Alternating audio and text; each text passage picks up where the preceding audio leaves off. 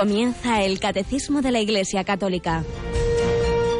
Un programa dirigido por el Padre Luis Fernando de Prada.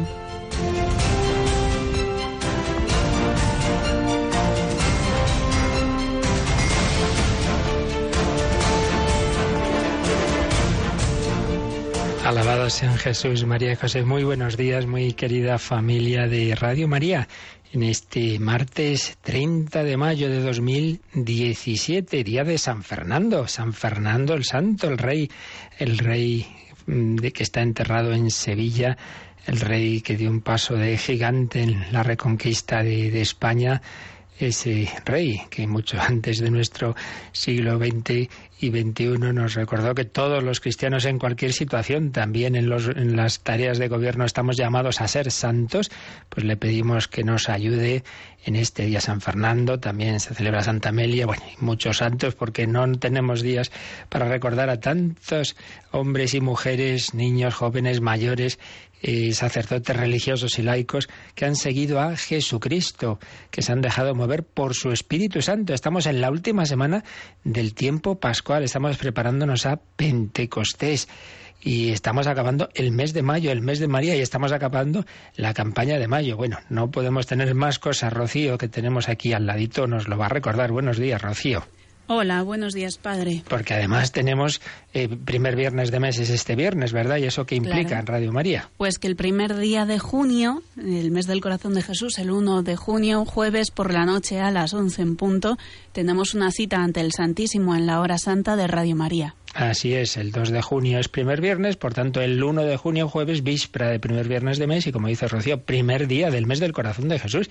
Por eso, por un lado, nos da penita que se acaba el tiempo pascual, pero ya sabéis que tiene esa prolongación preciosa por un lado eh, entramos en ese mes del corazón de Jesús, pero entramos en ese mes porque en ese mes vamos a celebrar el Corpus Christi, Christi, Christi, Jesucristo sacerdote, corazón de Jesús, en fin, la Santísima Trinidad, fiestas preciosas que nos recuerdan que todo procede de ese amor eterno, de ese amor infinito del Padre, del Hijo, del Espíritu Santo, pero que ese Hijo eterno de Dios se ha quedado con nosotros, se ha quedado con su mismo cuerpo, con su sangre, con un corazón que nos ama a todos y, que se ha hecho carne eh, por medio de María.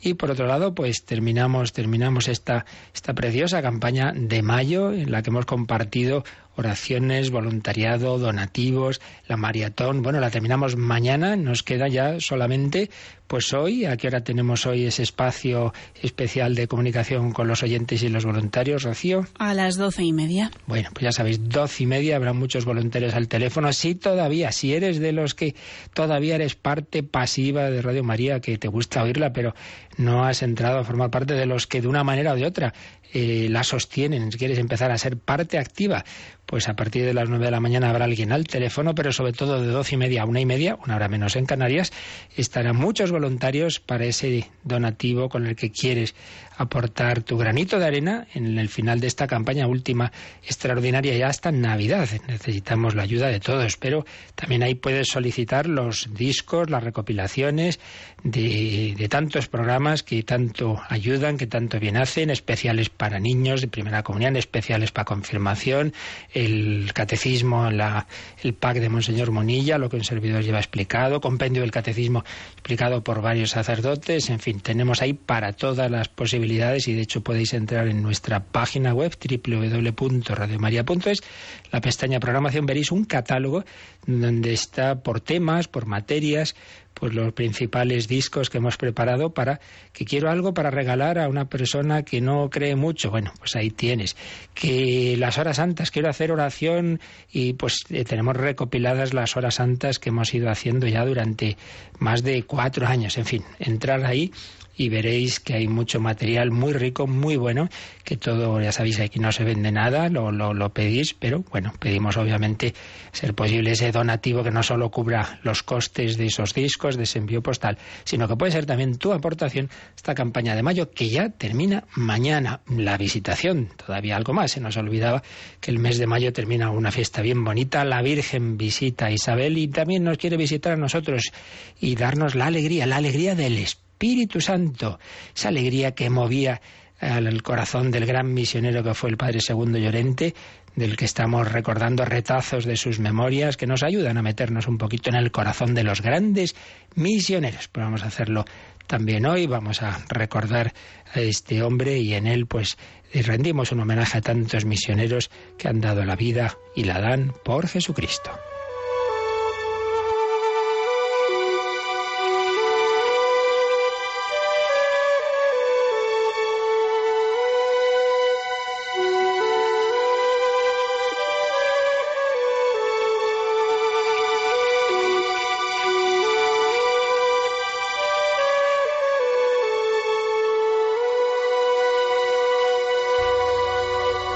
Pues seguimos con retazos de las memorias del jesuita padre Segundo Llorente, fallecido en 1989, que fue misionero en Alaska durante 40 años. Y vamos al momento en el que llega a la primera misión donde estuvo en Alaska a Kulurak. Llegaba en barco después de bastantes peripecias y nos lo cuenta así. Finalmente las luces de a Kurulak se volvieron visibles y llegamos a la orilla donde estaba la misión. Había un grupo de escolares que nos abordaron cuando el motor se paró. Ninguno sabía que había un sacerdote a bordo. En unos minutos apareció el superior local, local de los jesuitas, el padre O'Connor, y nos encontramos de frente y nos miramos como dos gatos monteses. Había oído que un nuevo sacerdote había venido a las misiones, pero no sabía que era Akulurak. Estaba extremadamente feliz por ello y lo exteriorizó de mil maneras. Ahora por fin llegaba su liberación. El padre Lucchesi, otro de los que estaba en la misión, tenía 77 años y ya no estaba apto para hacer según qué cosas, aparte de la misa. El padre O'Connor tenía un buen trineo de perros para visitar el vasto territorio de la misión. Llamaba a sus perros y caminar con ellos. Ahora, conmigo allí, podía coger el trineo y quedarse más tiempo en sus correrías sin tener que correr tanto. Era demasiado bonito como para ser cierto. Me dijo que le estaba muy agradecido al padre Tomkin por haberme mandado allí, el superior provincial. El padre del hijo pródigo no mostraría tanta alegría como lo hiciera el padre O'Connor cuando me vio bajo su techo. Rodeados de chicos, fuimos hacia la vivienda. Esos primeros momentos emocionantes que él recordaba y estaban allí sentados dos incondicionales de la misión a la mesa mirándome con mucha curiosidad. Eran el padre Lucchesi y el hermano Keogh, cuyo nombre real era Chiadudano, ambos de Italia. Nos hicimos muy amigos con el transcurso del tiempo. Se me adjudicó la última habitación que quedaba libre en la casa. Era lo suficientemente grande para tener una cama, una mesa y una silla, lo que ya era mucho. La colcha de la cama era una piel de oso. Todo me encantó y me hizo sentir feliz, como un explorador del Ártico. Charlamos un poco y nos fuimos a la cama. El padre O'Connor era esclavo de esa doctrina que dice que si te vas a la cama temprano y te levantas temprano, tendrás siempre éxito en lo que emprendas. ¿Y quién no quiere tener éxito en la vida? Padre Llorente escribía con mucha ironía. A la mañana siguiente me enseñó todos los alrededores. Primero me llevó a ver a las hermanas Ursulinas, que estaban allí como profesoras y a cargo de las chicas internas. Era todo tan hermoso. Sí, sí, por supuesto que pronto volvería a visitarlas y hablaríamos de muchas cuestiones. El padre les animó diciéndoles que yo era un gran cuentacuentos especializado en historias de terror. Genial. Luego fuimos al pueblo aledaño donde vivían una docena de familias esquimales, todas católicas, por supuesto. No, nadie sabía dónde estaba España, pero suponían que estaría en alguna parte. Tenían mucha razón. Así, de esta manera, tomé posesión de mi nuevo puesto. Fui a la capilla para agradecerle al Señor haberme traído a aquel lugar tan encantador.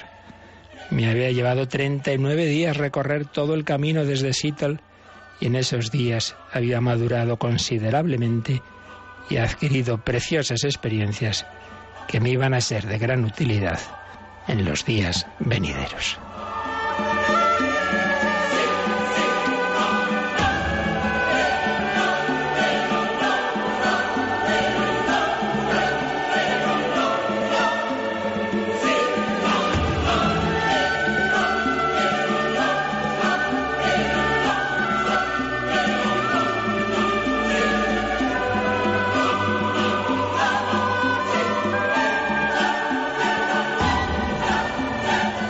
Fueron esas primeras horas del padre Llorente en esa su primera misión en Alaska. Tan feliz, tan contento, simplemente de poder estar allí, sí, medio del frío, con grandes privaciones, pero era aquello a lo que el Señor le había llamado, dar la vida, dar testimonio de Cristo vivo, resucitado, que ha bajado del cielo a la tierra por todos y cada uno de los hombres, por todos los del norte y los del sur, los pobres y los ricos, los de Europa, los de Asia, todos.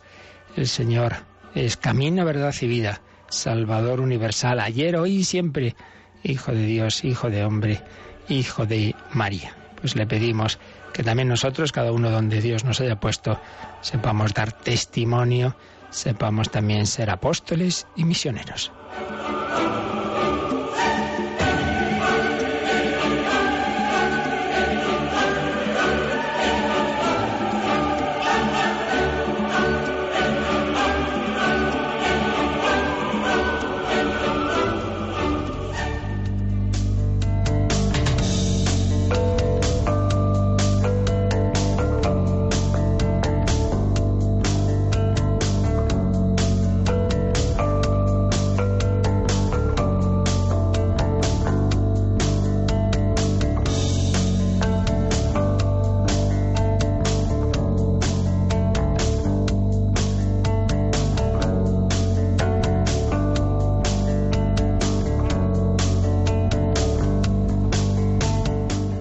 Bueno, pues vamos adelante. Hay que dar testimonio de Jesucristo y hay que conocerle bien al Señor y hay que conocer sus misterios.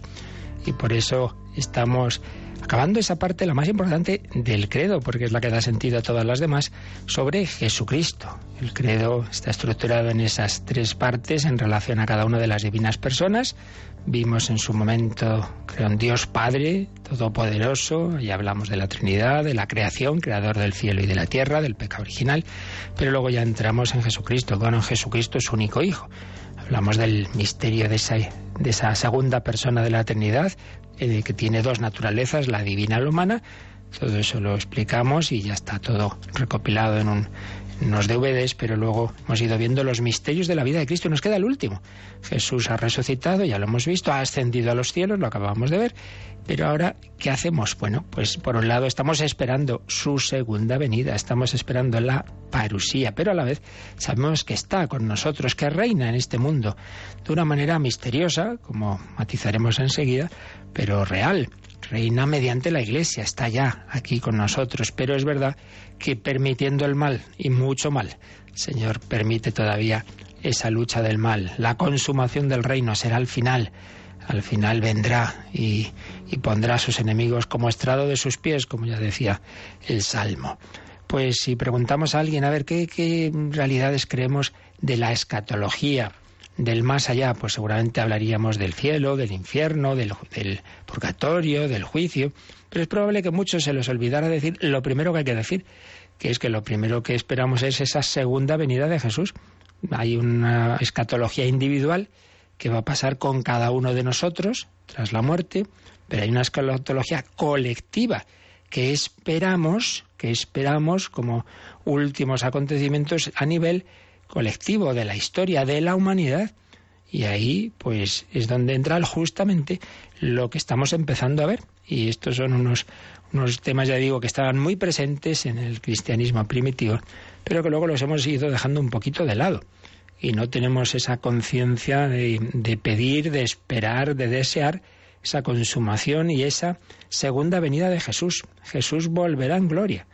Hemos celebrado, hemos explicado la ascensión, está subió a los cielos, está sentado a la derecha del Padre, pero estamos en el artículo de que dice desde allí ha de venir, ha de venir a juzgar a vivos y muertos. Y el catecismo separa la explicación en dos partes. Primero ha de venir, pues entonces vamos a hablar de esa venida en gloria, volverá en gloria, que ya habíamos empezado el otro día. Y luego veremos a qué viene, a juzgar, a juzgar a vivos y muertos. Entonces hablaremos de ese juicio. Y ya con ello acabamos pues toda este, todo este capítulo segundo de la explicación que el catecismo hace del credo para ya pasar al Espíritu Santo y todo lo relacionado con él, que ante todo es la Iglesia, y ahí es donde también hablaremos de la resurrección de la carne. Pero primero está esta escatología colectiva.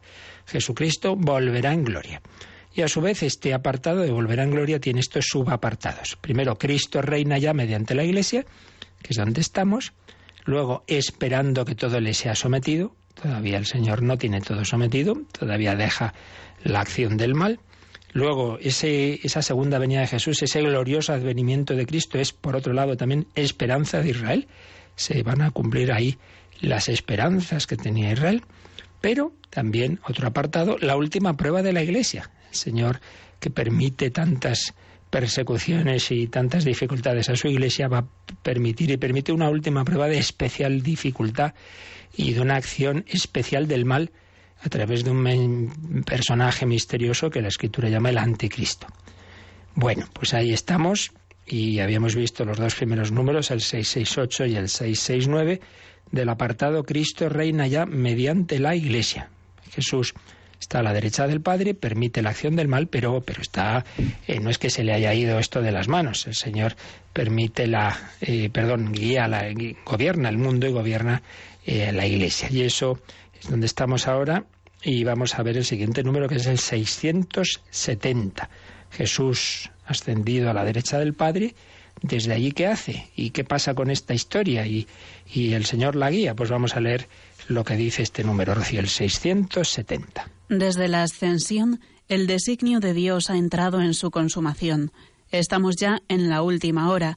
El final de la historia ha llegado ya a nosotros y la renovación del mundo está ya decidida de manera irrevocable e incluso, de alguna manera real, está ya por anticipado en este mundo. La Iglesia, en efecto, ya en la tierra, se caracteriza por una verdadera santidad, aunque todavía imperfecta. El reino de Cristo manifiesta ya su presencia por los signos milagrosos que acompañan su anuncio por la Iglesia. Bueno, pues vamos a releer este despacito este, este número.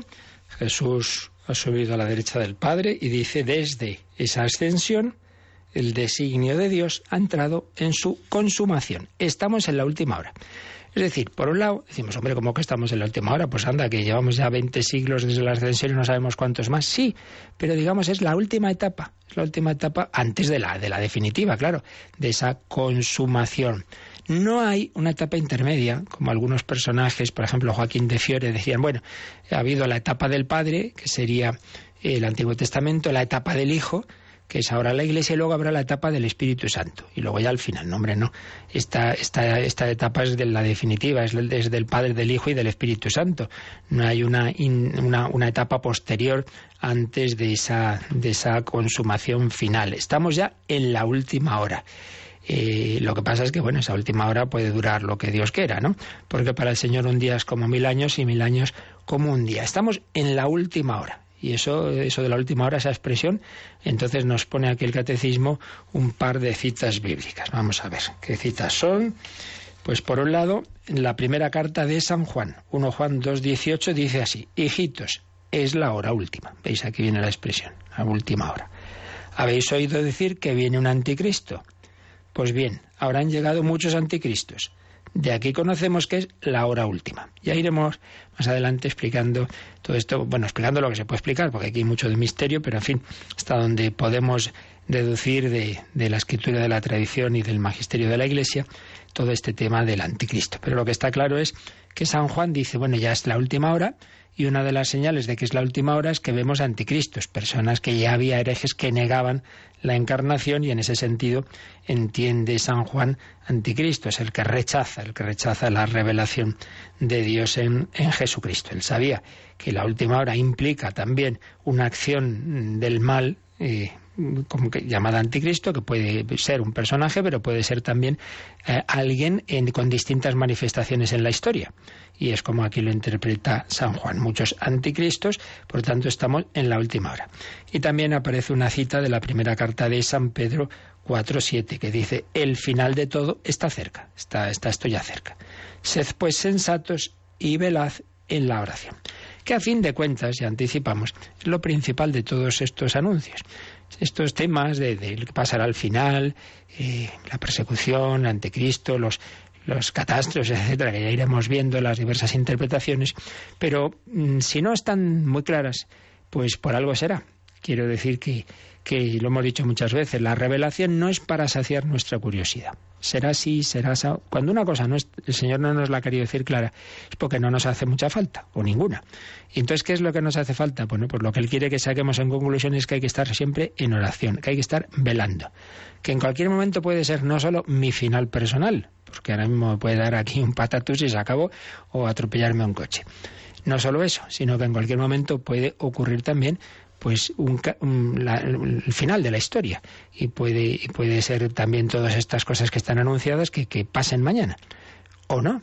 Pero pasen o no pasen mañana, lo que está claro es que ya estamos en esa última etapa y por tanto hay que estar siempre preparados, que es de lo que se trata. Por tanto, velad y orad, velad y orad. Hay que estar siempre preparados, hay que estar con el corazón dispuesto la última hora. Y luego el catecismo nos ha puesto una cita larga que nos ha leído Rocío, que es del Vaticano II, concretamente de la principal constitución, la constitución dogmática Lumen Gentium sobre la Iglesia, que dice así, el final de la historia ha llegado ya a nosotros y la renovación del mundo está ya decidida de manera irrevocable. El final de la historia ha llegado ya a nosotros, que decíamos, estamos en la última etapa y la renovación del mundo ya está decidida de manera irrevocable e incluso de alguna manera real está ya por anticipado en este mundo. Esto quiere decir que con esa expresión que ahora veremos de cielos nuevos y tierra nueva, que el más allá no es algo totalmente desvinculado de este mundo, no es que eh, se destruya este mundo y la prueba es que la materia, la materia de la que están hechos nuestros cuerpos, materia que está en el universo, pues se va a mantener y por eso creemos en la resurrección de los cuerpos. Y en Cristo y en María está en, ese cuerpo.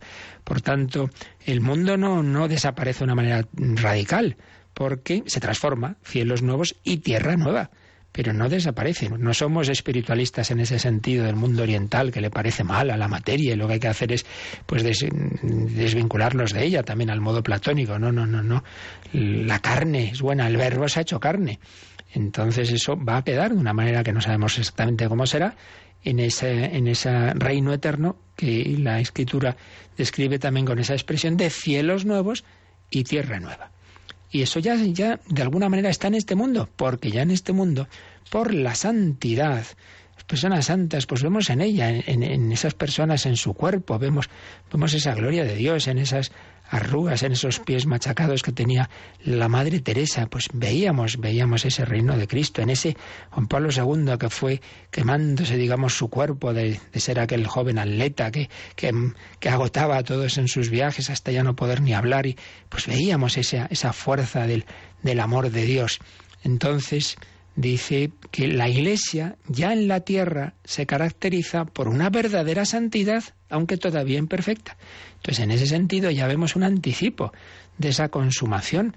Vemos muchos santos, vemos comunidades religiosas que uno va y dice, madre mía, esto, esto es el cielo. Bueno, nunca del todo, todavía imperfecta, ya lo sabemos, que en, esta, en esta vida todo es, todo es imperfecto. Muchas personas sufren, personas así que tienden a ser perfeccionistas eh, sufren y, yo en buena medida es por esto. ¿Por qué? Porque pretendemos ya el cielo en la tierra, mi hija. Eso no es así. Ya llegaremos al cielo, pero aquí siempre hay problemas, siempre hay limitaciones. Y las personas más buenas y más santas y que se quieren mucho y se hacen sufrir, sean familias, sean las comunidades religiosas, sean sacerdotes, sean las parroquias, porque todos somos limitados y pecadores y hay cosas que hacemos sin, sin culpa por la limitación, en ese sentido no son pecados, y otras que, bueno, tienen su componente de pecado, de soberbia, de, pues sí, porque, porque, bueno, estamos en camino, vamos poco a poco, el Señor permite esos límites precisamente para nuestra purificación y muchas veces para que seamos humildes, como a San Pablo, ¿no? Que cuando tenía aquello que no sabemos qué era, que le había dicho el Señor, quítame esta espina en la carne, se lo he pedido tres veces. Pues nada, hijo, le respondió el Señor, pues no, te basta mi gracia la fuerza se desarrolla en la debilidad. Tenemos que asumir la imperfección. Ninguno de nosotros somos perfectos, si no lo soy yo, tampoco es los que viven conmigo. Entonces, la comunidad esta que formamos, este grupo de trabajo, esta familia, este movimiento, esta parroquia, pues hijo, todo, es limitado. La Iglesia, el Vaticano, todo, todo, todo, todo, todo es limitado. Entonces, pero por otro lado, hombre, pero por otro lado vemos mucha más bondad y santidad que, que fuera, eso también. Hay personas que son masoquistas con la iglesia, parece que solo quieren ver lo negativo. Hombre, hace más ruido un árbol que cae que un bosque que crece. Es noticia un avión que se hunde, pero oiga, que hay miles y miles y miles de vuelos todos los días, gracias a Dios, que van perfectamente. Y así vemos en la iglesia, bueno, lo que estamos leyendo de, no era solo el payorente, sino tantos misioneros, tantos hombres y mujeres que, daban la vida y la dan hoy día en tantos lugares del mundo. Hombre, eso también está ahí. Hay una santidad, aunque imperfecta. Y finalmente dice este número, el reino de Cristo manifiesta ya su presencia por los signos milagrosos que acompañan su anuncio por la Iglesia. No se ha consumado el reino, pero ya manifiesta su presencia por los signos milagrosos. Y ahí cita Marcos 16, 17 y 18. ¿Qué, qué es eso de Marcos 16? Pues es cuando dice el Señor, estas señales acompañarán a los que crean. En virtud de mi nombre expulsarán a los demonios hablarán lenguas nuevas, tomarán en sus manos serpientes, y aunque beban veneno, no les hará daño. Impondrán las manos a los enfermos y estos recobrarán la salud. Es el final del Evangelio de San Marcos, el envío a los apóstoles y del Señor que les va a acompañar con esas señales. Señales a veces auténticamente milagrosas, claro, y sobre todo al principio de la Iglesia, porque se hizo muchos milagros y no era bastante difícil que el mundo creyera en una doctrina tan asombrosa y lo sigue haciendo. Y luego otras veces, pues no es milagro físicamente como tal, pero Dios actúa de manera muy, muy, muy clara. Y yo, sacerdotes, yo creo que tenemos experiencias de ver milagros espirituales, por ejemplo, la unción de enfermos, bastantes veces, ¿no? Pues ocurre a una persona que, que la, nada, que se muere en dos horas, la unción de enfermos y al poco tiempo revive. Bueno, ¿qué ha pasado aquí? O recuerdo un sacerdote que hoy día ya es obispo, nos contó que cuando él atendía enfermos en un hospital, un señor con un cáncer de hueso, unos dolores tremendos, fue darle la unción y le quitaron los dolores. Bueno, a continuación todos los familiares a confesarse con él, porque se quedaron muy impresionados. El Señor actúa en las confesiones. Yo he visto auténticos milagros, milagros. Entrar una persona eh, a una conversación totalmente contra la iglesia y tal, una de la conversación se confiesa y salir y decir, bueno, pero, pero ¿qué ha pasado aquí? Que no tiene nada que ver esta persona con la que entró. Dios actúa ya. Y decíamos que hay una expresión que aparece en la escritura, que es cielos nuevos y tierra nueva. Rocío, aquí el catecismo nos dice que miremos el 1042, el 1042, porque me parece que ahí nos va a decir algo de esa expresión. Así que vamos a ese número, al 1042, y lo leemos. Al fin de los tiempos el reino de Dios llegará a su plenitud. Después del juicio final, los justos reinarán para siempre con Cristo, glorificados en cuerpo y alma y el mismo universo será renovado. Y entonces pone otra vez una cita de ese número 48 de la Lumen La leemos. La Iglesia solo llegará a su perfección en la gloria del cielo cuando llegue el tiempo de la restauración universal y cuando con la humanidad también el universo entero, que está íntimamente unido al hombre y que alcanza su meta a través del hombre, quede perfectamente renovado en Cristo. Pues ya veis, este número está en la parte de la de la escatología que se titula La esperanza de los cielos nuevos y de la tierra nueva. Al final de los tiempos, ese reino de Dios que, como decimos, ya está, ya está presente en la tierra a través de la Iglesia, pero entonces llegará a su plenitud. Después del juicio final, los justos reinarán para siempre con Cristo, glorificados en cuerpo y alma. Ese cuerpo, pues, habrá resucitado y el mismo universo será renovado, no es destruido, es renovado. Y dice este texto del Vaticano II, que la Iglesia solo llegará a su perfección, de momento pues es imperfecta, ya lo sabemos, en la gloria del cielo, cuando llegue el tiempo de la restauración universal y cuando con la humanidad también el universo entero, que está íntimamente unido al hombre. Para empezar, pues sabemos que en nuestro cuerpo están los elementos de, que están ahí en, en ese universo, estamos todos, Dios ha hecho las cosas muy bien un universo unido al hombre y que alcanza su meta a través del hombre, pues ese universo quedará perfectamente renovado en Cristo. En Cristo. También se ha hablado de la santidad, santidad imperfecta. Entonces ahí el catecismo nos dice que miremos el número 825. 825, vamos a el rocío y lo leemos también. La Iglesia, en efecto, ya en la tierra se caracteriza por una verdadera santidad, aunque todavía imperfecta. Es la cita del Vaticano II que hemos leído también en ese número, sí. En sus miembros la santidad perfecta está todavía por alcanzar. Todos los cristianos, de cualquier estado o condición, están llamados, cada uno por su propio camino, a la perfección de la santidad, cuyo modelo es el mismo Padre. Por tanto, por un lado estamos todos llamados a la santidad, ya lo sabemos, y el Vaticano II pues lo, lo subrayó mucho, sobre todo en el capítulo quinto de la Lumen Gentium, pero aquí es el número 11 y todos los cristianos de cualquier estado o condición, no solo sacerdotes o religiosos, todos llamados, cada uno por su propio camino. Hay muchas, muchas formas y caminos y carismas, pero todos llamados a la perfección de la santidad, cuyo modelo es el mismo Padre. ¿Por qué dice esto? Porque recordáis que dice Jesús, sed perfectos como vuestro Padre Celestial es perfecto. Pues ahí es nada. Así que nadie diga, uy, yo ya he llegado. Nadie, siempre estamos años luz. Por eso nunca podemos parar y decir, ya está, ya está. No, hijo, no, de eso nada. Te queda mucho por eso cuando uno dice, uy, ¿yo de qué me voy a confesar? Pues en fin, es que confesarse no solo es pecado robar y matar, ¿eh? muchas cositas, muchas, muchas. De verdad no tienes nunca ningún juicio de nadie, ninguna impaciencia, pensar mal, alguna crítica, poca fe, poco dejarte llevar a la tristeza, de, del desánimo, de las, pues todo eso no está muy bien, ¿eh? Así pues hay que seguir caminando, caminando hacia esa santidad, esa santidad perfecta. Sed perfectos como vuestro Padre Celestial es perfecto. Bueno, vamos a, a quedarnos un ratito pensando todas estas cosas y renovando, renovando nuestra fe en Jesucristo. Estamos acabando, como digo, ese artículo, bueno, todos esos artículos relativos a los misterios de Cristo, vamos a, repasarlos con, con, el credo de la misa de Ángeles, la parte que se refiere a Jesucristo. Vamos a hacer ese, ese acto de fe en todas esas verdades del Hijo Eterno de Dios que se ha hecho hombre y que un día volverá para juzgar a vivos y a muertos.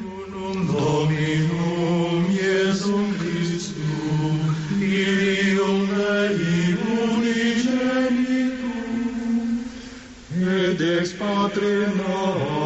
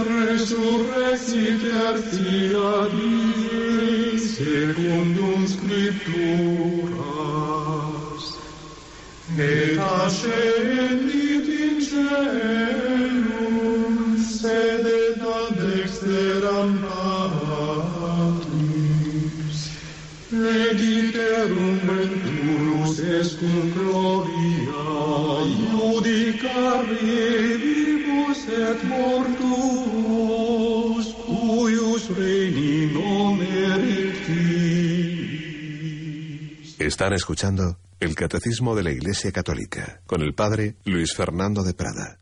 Cuyo reino no tendrá fin. Bueno, pues ese reino llega la consumación. Ya empezado, lo que hemos visto en este apartado que estamos terminando. Cristo reina ya mediante la Iglesia, pero de una manera imperfecta. Pero, siguiente apartado, esperando que todo le sea sometido. Y el final de la historia, y ahí entre la historia y la eternidad, y una serie de, de hechos anunciados que no, repito, no hay claridad de cómo será, en qué orden, de qué forma. Bueno, cuando ya hemos dicho antes, Dios no da plena claridad, pues es porque tampoco nos hace falta y lo que nos hace falta es eh, qué tengo que hacer, no cómo será. Porque eso son curiosidades muchas veces. Lo importante es, pues bueno, cómo tenemos que actuar y qué se nos, que, a qué se nos exhorta, a la esperanza, a la oración, al trabajo, al apostolado y luego, pues bueno, pues ya veremos cómo son estas cosas. Pero en cualquier caso, con esa esperanza de que este mundo en el que vemos tanto mal, bueno, llegará un momento en que al final todo estará sometido a Jesucristo y todos sus enemigos puestos por estrado de sus pies y el demonio pues ya no podrá hacer aquí nada y la muerte, el último enemigo, también destruido, esperando que todo le sea sometido, dice este apartado. Y entramos en hablar de esa, de esa verdad tan importante que decíamos antes tenemos demasiado olvidada los cristianos al cabo de los siglos se nos ha ido olvidando, que Jesús volverá a la parusía, la segunda venida de Cristo. Bueno, pues vamos a leer primero un número largo que viene a continuación, el 671, que nos va a llevar tiempo, pero bueno, vale la pena porque, como digo, cosas que están un poco olvidadas y nos detendremos estos días en, en pensar, en rezar, en meditar en, en todas estas verdades. Leemos, Rocío, este número 671. El reino de Cristo presente ya en su Iglesia, sin embargo, no está todavía acabado, con gran poder y gloria, con, en el, con el advenimiento del Rey a la tierra. Este reino aún es objeto de los ataques de los poderes del mal, a pesar de que estos poderes hayan sido vencidos en su raíz por la Pascua de Cristo, hasta que todo le haya sido sometido, y mientras no haya nuevos cielos y nueva tierra en los que habite la justicia, la Iglesia peregrina lleva en sus sacramentos e instituciones que pertenecen a este tiempo la imagen de este mundo que pasa. Ella misma vive entre las criaturas que gimen en dolores de parto hasta ahora y que esperan la manifestación de los hijos de Dios. Por esta razón los cristianos piden, sobre todo en la Eucaristía, que se apresure el retorno de Cristo cuando suplican, ven Señor Jesús. Bueno, pues un número, como veis, largo, muy rico, está lleno de, citas y que hay que ir desentrañando y, bueno, empezaremos a hacerlo, pero, pero nos llevará tiempo. Primero vamos a hacer una, otra vez vamos a volverlo a leer explicando un poquito y luego nos iremos deteniendo en, en cada parte. El reino de Cristo, presente ya en su iglesia, es lo que hemos visto antes. Cristo reina ahora, va reinando en nosotros, va generando santos, va haciendo familias, comunidades, naciones, en la época en que el Señor pues fue convirtiendo eh, las naciones, etcétera, eh, pues bueno, eso, eso es real, eso está aquí. Pero ese reino de Cristo presente ya en su iglesia, sin embargo, no está todavía acabado con gran poder y gloria. Eso aparece entre comillas porque es una expresión que usa Jesús, ya luego leeremos las citas bíblicas, pero ya lo digo, una expresión que usa Jesús cuando, cuando habla de esa venida, de esa venida del Hijo del Hombre con gran poder y gloria, con los ángeles del cielo, entre las nubes del cielo, etc. No está todavía acabado ese reino de Cristo con gran poder y gloria con cuando Él vino a la tierra, con el advenimiento del Rey a la tierra. Vino ya a la tierra, nació en Belén el Rey de los judíos, pero, pero, pero el reino de Cristo no está acabado, es evidente, porque dice a continuación, este reino aún es objeto de los ataques de los poderes del mal, ya, ya lo vemos. Vaya que sí lo es. Cuánta mentira, cuánta persecución desde el principio y ahora mismo, y ahora mismo. Mm, como han recordado los papas de los últimos tiempos, mucha más persecución siglo XX y XXI que en los primeros siglos, las persecuciones del Imperio Romano, nada, se quedan en agua bendita, comparado con lo que se ha vivido en los tiempos modernos, agua bendita. A lo mejor fueron, la verdad que no es fácil saber en esa época, pero bueno, hay estimaciones, quizá unos, unos 100.000 eh, mártires, Imperio Romano, bueno, en la época moderna son millones, millones desde la Revolución Francesa hasta acá, de, persecuciones mm, contra la Iglesia por fuerzas laicistas anticristianas o por el islamismo radical, o en fin, todo lo que estamos viviendo. Este reino es objeto de los ataques de los poderes del mal, a pesar de que estos poderes hayan sido vencidos en su raíz por la Pascua de Cristo. O sea, por un lado, claro, el Señor ha vencido al demonio, no faltaría más.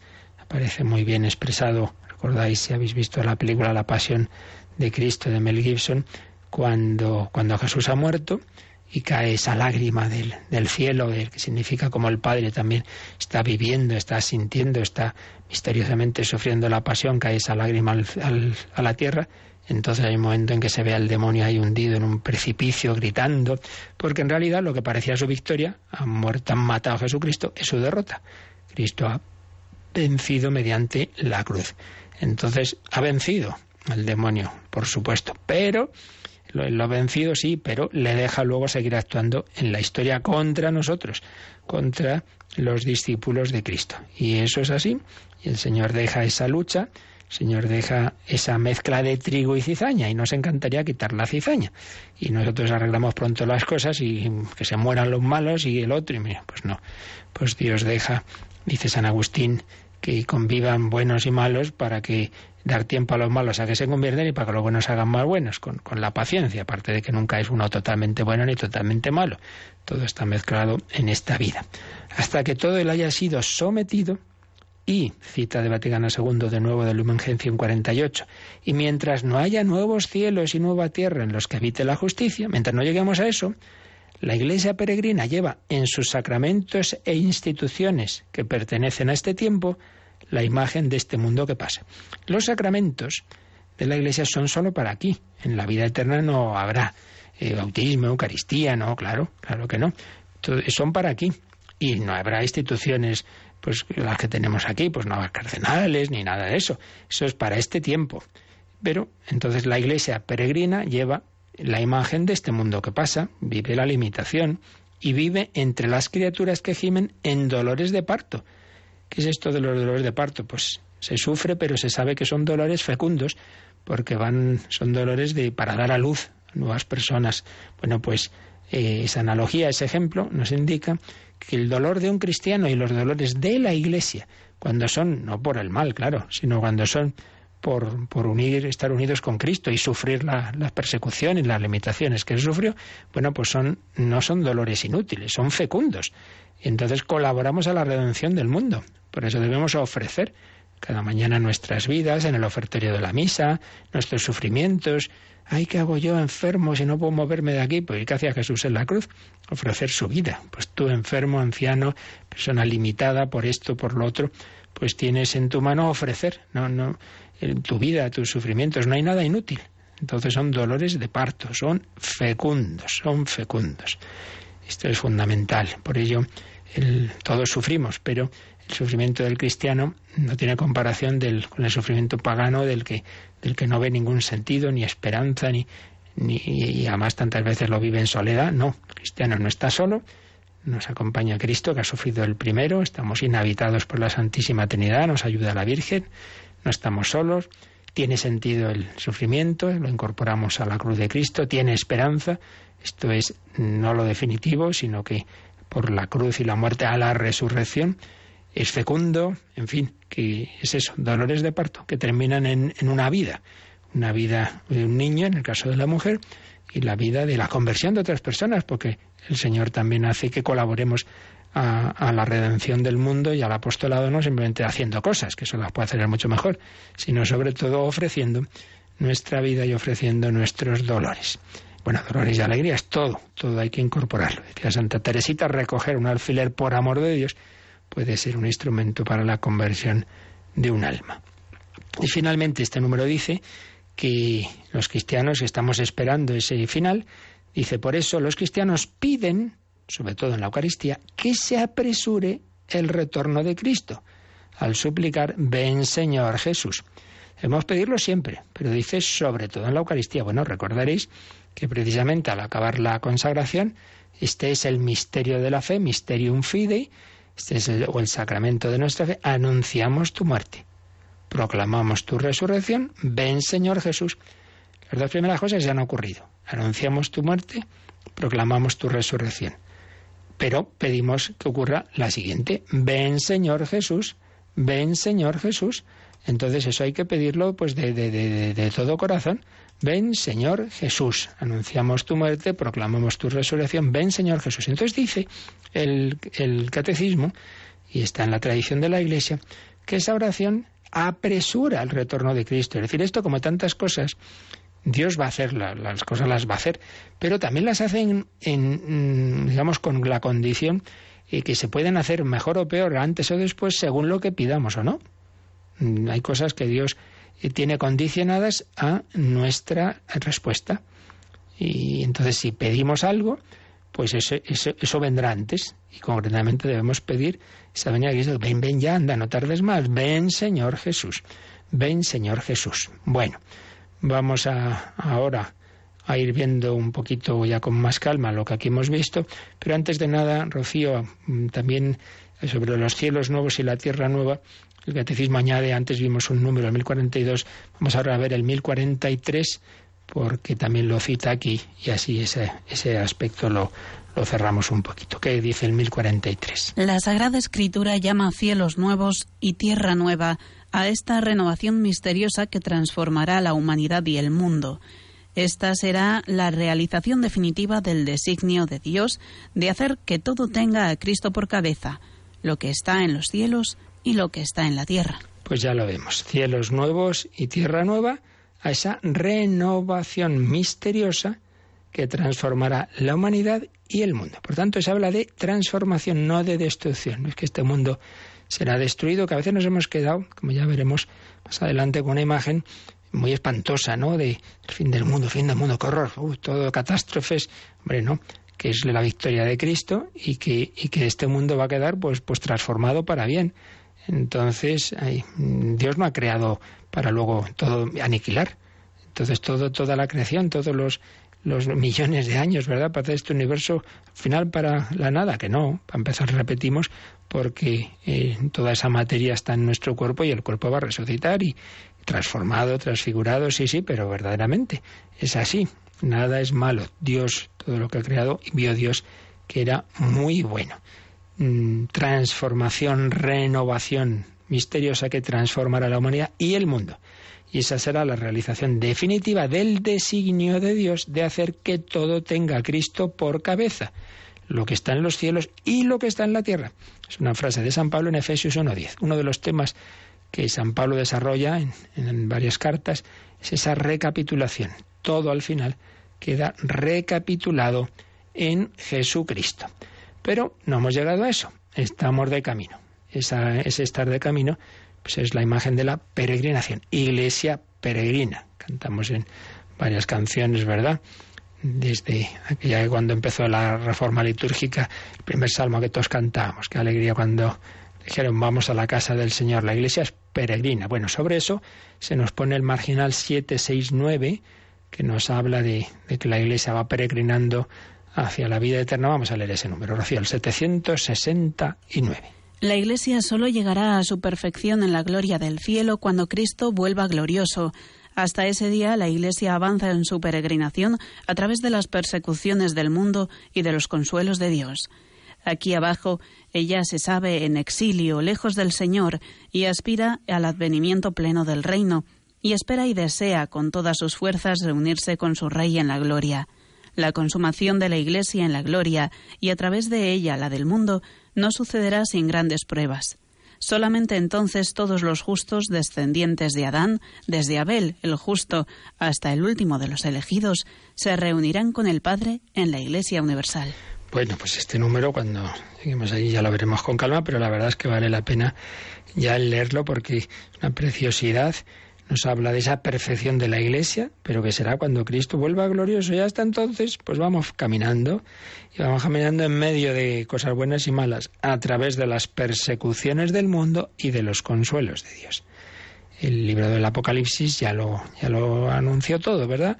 Que la historia va a ser así, estar en lucha y consuelos de Dios, que nos anima, que conforta y anima a los mártires, momentos de victoria, pero también momentos de mucha persecución, de pasarlo mal, pero con ese consuelo de Dios. La Iglesia va peregrinando entre, entre las persecuciones del mundo y los consuelos de Dios. Estamos en exilio, en el sentido de que estamos lejos del Señor y queremos verle.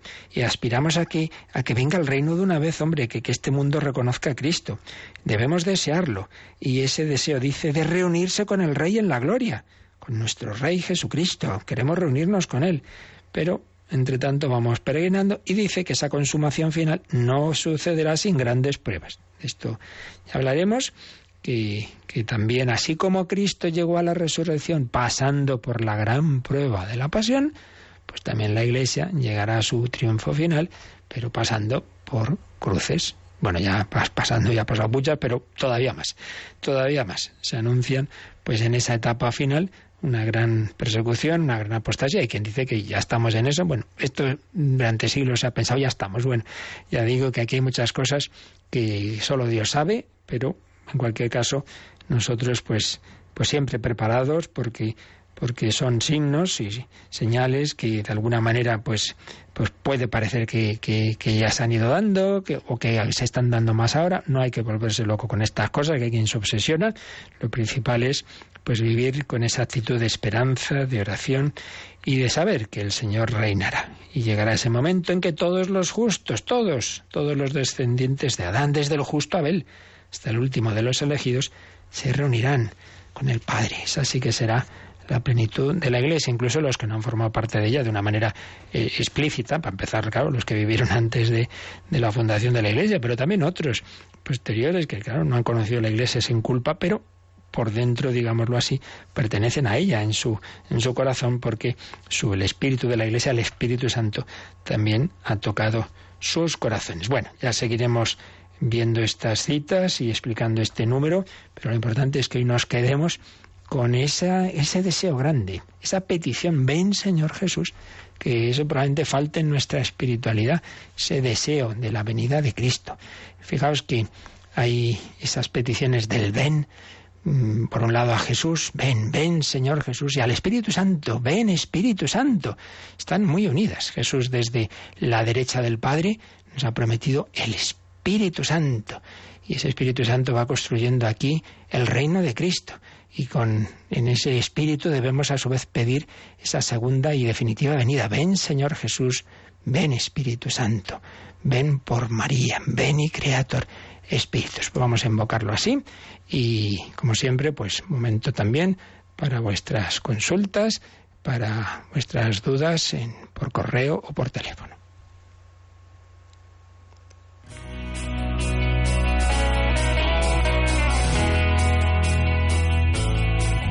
Participa en el programa con tus preguntas y dudas. Llama al 91 005 9419. 91 005 9419. También puedes escribir un mail a catecismo arroba radiomaria.es. Catecismo arroba.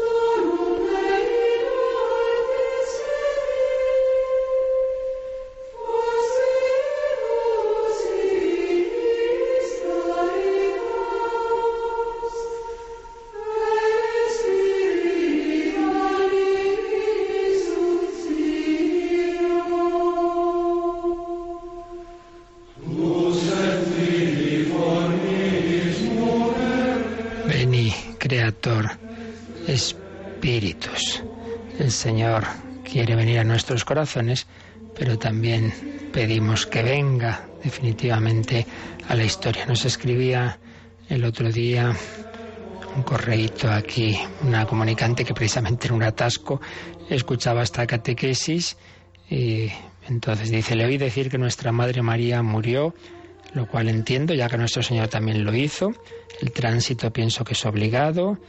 Y pregunta, ¿sería una burrada decir que la Virgen María ya ha resucitado en cuerpo y alma y por ello es posible su asunción? Pues no es ninguna burrada, claro.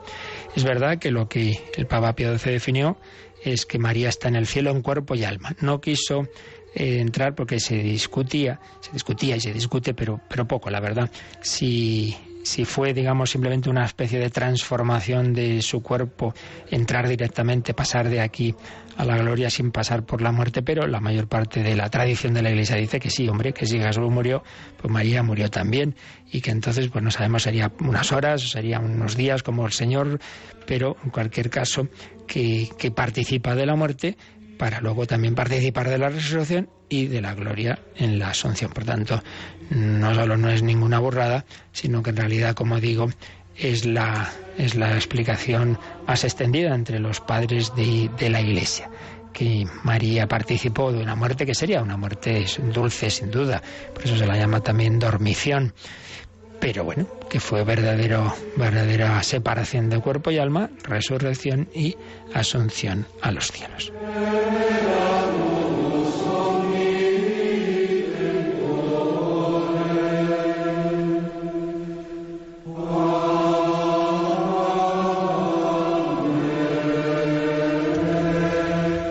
Pues en, ese, en esa invocación al Espíritu Santo, en esta víspera de Pentecostés, en esta semana, víspera también de la visitación de María, terminando el mes de mayo, terminando nuestra campaña de mayo, pues terminamos hoy esta catequesis y mañana, último día de la campaña, tendremos también un último programa especial a esta hora, pero hoy lo tenemos a las doce y media. Así que a esa hora pues estamos, estamos en campaña eh, para que todos los que aún no habéis podido aportar ese granito de arena a la radio de la Virgen, pues lo podáis, lo podáis hacer. Pues pedimos al Señor su bendición y la intercesión de San Fernando, el rey Fernando III, el santo, para responder a nuestra llamada a la santidad en medio de las ocupaciones en que cada uno haya puesto eh, le haya puesto el Señor. La bendición de Dios Todopoderoso, Padre, Hijo y Espíritu Santo,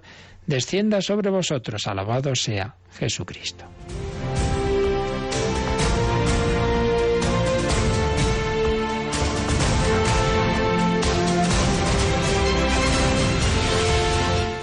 Han escuchado en Radio María el Catecismo de la Iglesia Católica.